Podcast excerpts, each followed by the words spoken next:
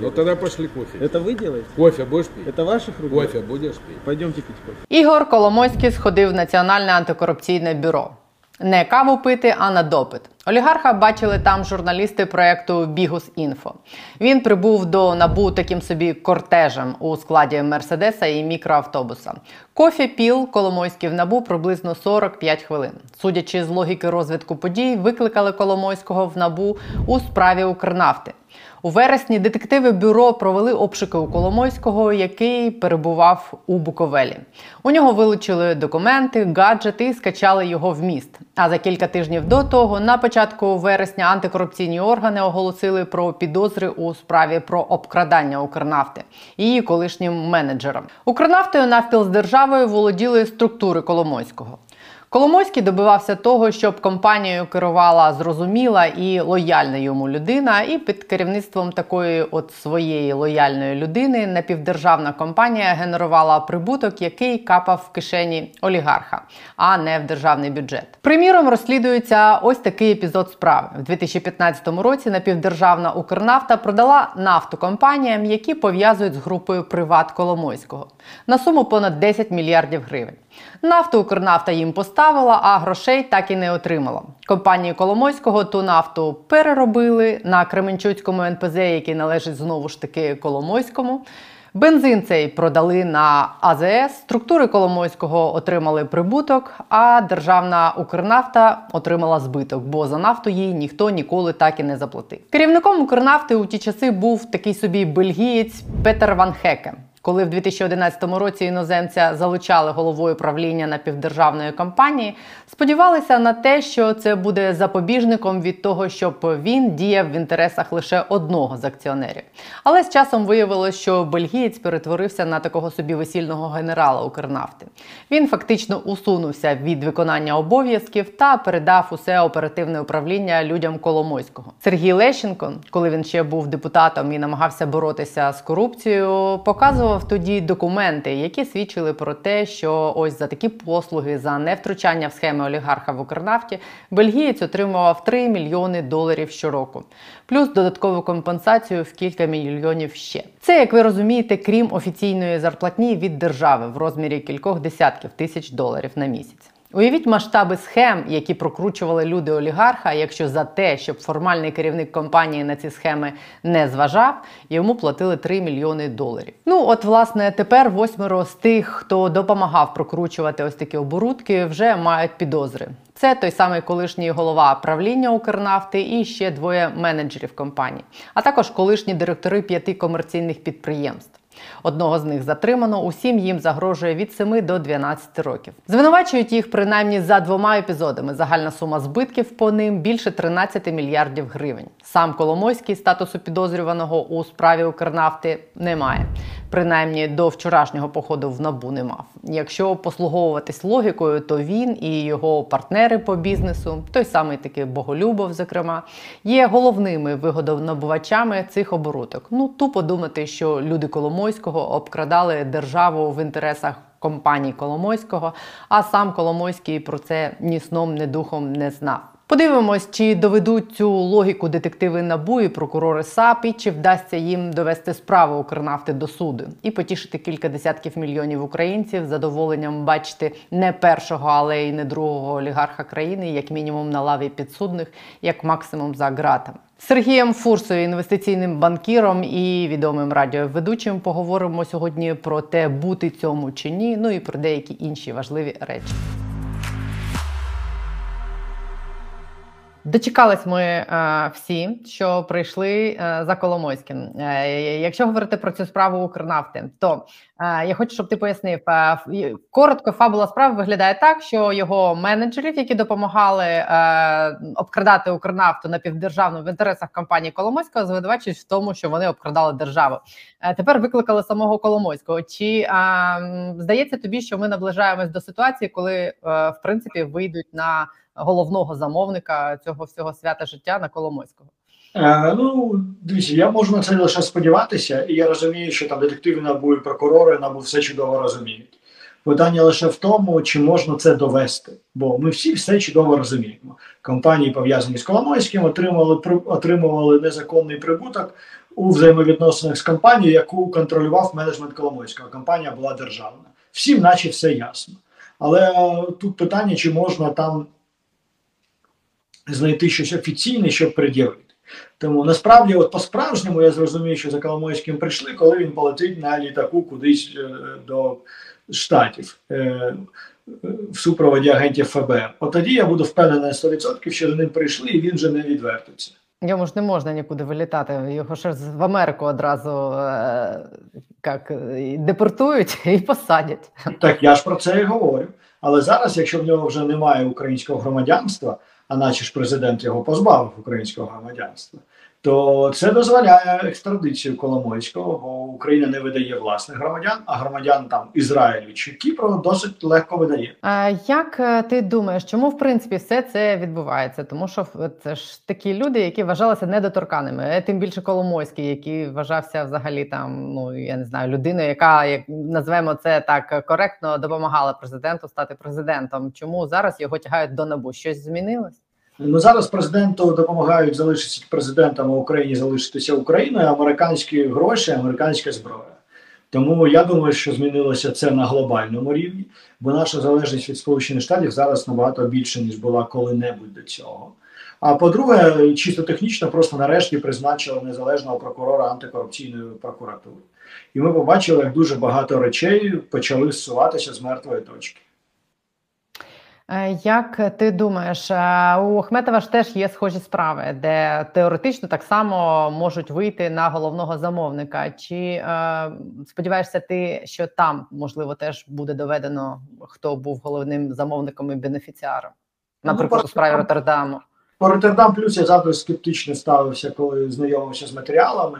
Як на мене, я все розумію, що таке було Роттердам Плюс, от взагалі без питань. Але от доказової бази для суда, як на мене, там все ж таки не вистачає е, взагалі. Хоч да, нам всім все ясно, але от довести це те, що я бачив, як на мене, ну якщо б я був у суді е, і мені це показували, я б не зміг сказати, що він винен, да, бо там фактів фактично, як на мене, знову ж таки немає. Але це справа за слідством і справа за прокурорами довести, що в них щось є. Знову ж таки, це як з Коломойським. Всі все розуміють, да? але чи можна щось притягти до суду, ну це вже інша історія. Плюс насправді останні роки мені не так важливо, щоб е, доганяли Ахметова, як важливо, щоб доганяли Коломойського. Тут в мене є певна диверсифікація, тому що вони по суті досить різні. Олігархи це завжди зло, але один олігарх створює компанію, яка основана на капіталізації, а інший сидить на грошових потоках. Плюс е, роль Ахметова під час війни набагато більш патріотична, на жаль, так сталося, ніж Коломойського, який відмовчується всю війну, не допомагає Збройним силам і, схоже, дуже чекав, щоб нарешті сюди прийшли російські війська. Зараз тобі напишуть в коментарях, що ти працюєш на Ахметова. Добре, да, ну якщо не на Сороса, то на Ахметова, якщо не на Пашка. Завжди на когось там працюєш. Завжди знаходяться люди. Ну ж таки, в мене немає жодного пієтету до Ахметова. Я чудово розумію, звідки ця людина прийшла і що вона робила на своєму життєвому шляху. Так само, як я чудово розумію, що таке Роттердам Плюс. Але е, знову ж таки, по Роттердам Плюс треба довести це в суді, треба знайти факти. Бо одного мого знання чи усвідомлення мало. А як на мене, у слідства там те, що я знайомився, недостатньо. А стосовно поточної ситуації, ну дивіться, ну це правда. Да, ми бачимо, як е, суттєво е, допомагає Ахметов і допомагав і хлопцям навіть з Азовсталі, і як зараз е, допомагає армії. А Коломойський не робить нічого такого.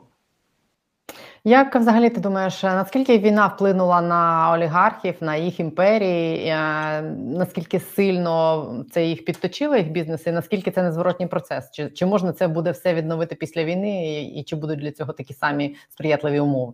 Е, Ну, на вплив вплинула, вибачте, за тавтологію дуже сильно. Зараз впливу майже немає олігархів.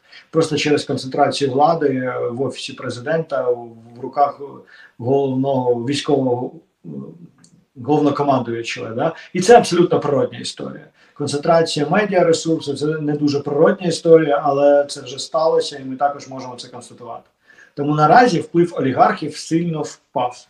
А далі все залежить від того, чи буде Україна проводити швидкі реформи після війни. Бо якщо не буде, то ця концентрація влади призведе до формування нових олігархів, які по суті не будуть нічим відрізнятися від старих.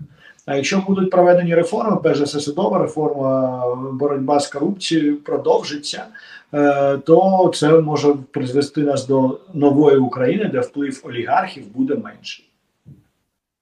А скільки ти вже років працюєш е, в інвестиційному бізнесі? Ну, з 2005-го. 2005-го. Ти ж фактично бачив становлення всіх цих олігархічних імперій ну, і від початку, і в розвитку. А е, мені хочеться зрозуміти створення оцих всіх органів е, антикорупційних, які намагаються е, братися за такі справи, які стосуються олігархів. Як це в принципі вплинуло на оту оте середовище, з якого вони фактично на початку просто викачували гроші, щоб побудувати свої імперії? Чи стає це більш цивілізованим, чи стає менше можливостей для такої експлуатації, як це було в 2005-му, скажімо. Ну, до початку війни вже було менше. Перше, це другий майдан змінив ситуацію, бо ба- ба- багато ролі суспільства, багато ролі наших західних партнерів, і вже роль олігархів значно зменшилась. Потім дуже важливе зменшення ролі олігархів це була банківська реформа. Реформа банківської системи. Навіть не боротьба з корупцією, а саме е, очищення банківської системи, е, коли змусили банки працювати як нормальні фінансові установи, а не як пилисоси, які фінансують власний бізнес. Оце було найбільшим антиолігархічним кроком. Другим таким кроком була, як це не дивно, підняття цін на газ, е, реформа сектора енергетики, яка, на жаль, не доведена поки що до кінця. Е, Це забрало дуже багато заробітку у людей, які сиділи просто на газовому потоку ці заробляли. Оце значно зменшило вплив олігархів в Україну і значно зменшило можливість їм заробляти на українському бюджеті і на українських громадянах. А, далі ну подивимося, що буде після війни, бо знову ж таки концентрація влади під час війни це зрозуміло і це потрібно. Після війни це загрозливо, бо це якраз не про гру по правилам. А найкраща боротьба з олігархами це не дивні антиолігархічні закони, а це просто єдині правила гри. А зараз ти ще не бачиш натяку на те, що у нас вже з'являються якісь нові олігархи? Зараз я не бачу натяку, бо зараз, якщо Вони до того. Е, Я не можу казати про олігархів, е, хоч дорожнє будівництво це, звісно, дуже важлива сфера, е, на якому також можна заробляти, але це не, не такий масштаб, як був до цього, коли і при кучмі, наприклад, да, розподілялися готові об'єкти. Тому формування нових олігархів я не бачив. Формування нових мешканців Кончезаспи, да, відбувалося. Звісно, і формування нових мешканців батальйону Монако, наприклад. Да. Такі речі були. Але це не було про олігархат. Ще одна важлива тема, про яку я тебе хочу запитати: відставка голови НБУ. Коли це відбувається там в умовах війни, то це е, викликає, чим би це не пояснювало, якесь таке відчуття, що відбувається щось недобре. Що нам про це треба знати? Що ти про це розумієш? Чи стоїть за це за цим щось серйозне? Ну, зміна голови НБУ це завжди ризик для системи, особливо якщо НБУ працює більш-менш нормально. Ну ж таки, я не хочу говорити про персоналі, персоналі не важливі. Нам головне, щоб сам регулятор працював як незалежна установа і незалежно проводив свою політику. От зараз знову ж таки будемо дивитися, коли призначить нового керівника, чи буде він зберігати незалежність регулятора. А з тих прізвищ, які ти чув, е, які називають е, новими кандидатами на голову НБУ, чи тобі це, це що ти почув, це нормально? Ну, знову ж таки, на 99,9% це буде пан Пишний, який з одного і він професійний банкір, тут нема питань. Але питання є щодо того, чи не буде вплив політиків і вплив там умовно офісу президента визначальний в політиці Національного банку в наступні періоди. Це може стати ризиком. Тому знову ж таки прізвище не так важливе, важлива інституційна незалежність Національного банку. Відбувається ця зміна голови НБУ на тлі е, історії, коли на минулому тижні ввели санкції проти е, ряду російських олігархів, зокрема і Фрідмана, е, і у якого можуть забрати, як я розумію, Альфа-банк. Е, чи е, якщо це відбудеться, чи витримає це українська система фінансова? Фінансова система витримає. Це, звісно, може бути таким. Ну це вже не буде таким шоком, якщо б це зробило на перший місяць війни, коли система хиталася, коли було дуже багато невизначеності, і війна була займала набагато більше території України. Е, тоді це було б найбільшим шоком. Зараз я думаю, банківська система плюс-мінус морально готова до такого кроку. І формально воно не має суттєво змінити ситуацію. Формально воно не має викликати якусь паніку чи відтік вкладів.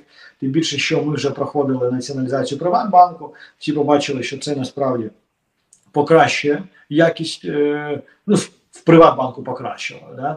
е, е, надійність ваших там депозитів. По Альфі банк і зараз надійний, але тут є момент, що дійсно, коли російські олігархи при контролюють так чи інакше, володіють банком, да, вони там передали аля контроль, але володіють банком, це може е, бути недоречним в умовах війни з Росією. Загалом ти позитивно ставишся до цієї ідеї з конфіскацією російських активів, раніше активів українських, які належать росіянам. Я маю на увазі з тієї точки зору, що є такий контраргумент, що зараз неможливо їх нормально продати і конвертувати в гроші, які можна передати е, ЗСУ. Як є насправді? Чи можна їх зараз нормально продати? Це проблема, да, тому що коли ми забираємо щось в державну власність, ми замість приватизації робимо зворотній процес. Більше державної власності, більше корупції. І дійсно, напевно, зараз є проблемою продавати такі активи, бо нормальний іноземний інвестор, а ми не хочемо розподілу серед пацанів, не прийде і не купить. Тому це проблема. Але з іншого боку, зараз морально важко не погодитись з твердженням, що вони мають бути націоналізовані. І якщо ми не зробимо це зараз, то по завершенню війни навряд чи ми це зробимо. Це така сама ситуація, як з московським патріархатом. Якщо зараз їх е, не загнати за можай, то після війни це буде набагато важче. Бо зараз є емоційна складова, після війни вона буде набагато менше. І останнє у мене до тебе питання: як ти загалом оцінюєш е, ситуацію на ринку, в економіці, фінансовій системі зараз, от з тим, що нам передає захід якості допомоги, наскільки все стабільно, і наскільки можна людям не хвилюватися, що нам загрожують взимку, наприклад, проблеми якісь? Ну нам може загрожувати взимку проблеми, якщо росіяни будуть щось бомбардувати. В принципі, ми е, за наявності тих ресурсів, які є, плюс-мінус маємо пройти зиму, але дуже на тоненько. Е, от реально буде не така комфортна зима, як зазвичай. Щодо економічної ситуації, ну вона знову ж таки стабільна, стабільно погана, але вона не погіршується. Бо більше дно ми напевно пройшли в березні, і зараз дуже кволо відновлюємося. Чому кволо? Тому що будь-яке економічне зростання це інвестиції. А поки йде війна, ніхто інвестувати не буде. Тому в нас тяжка економічна ситуація для людей, бо інфляція.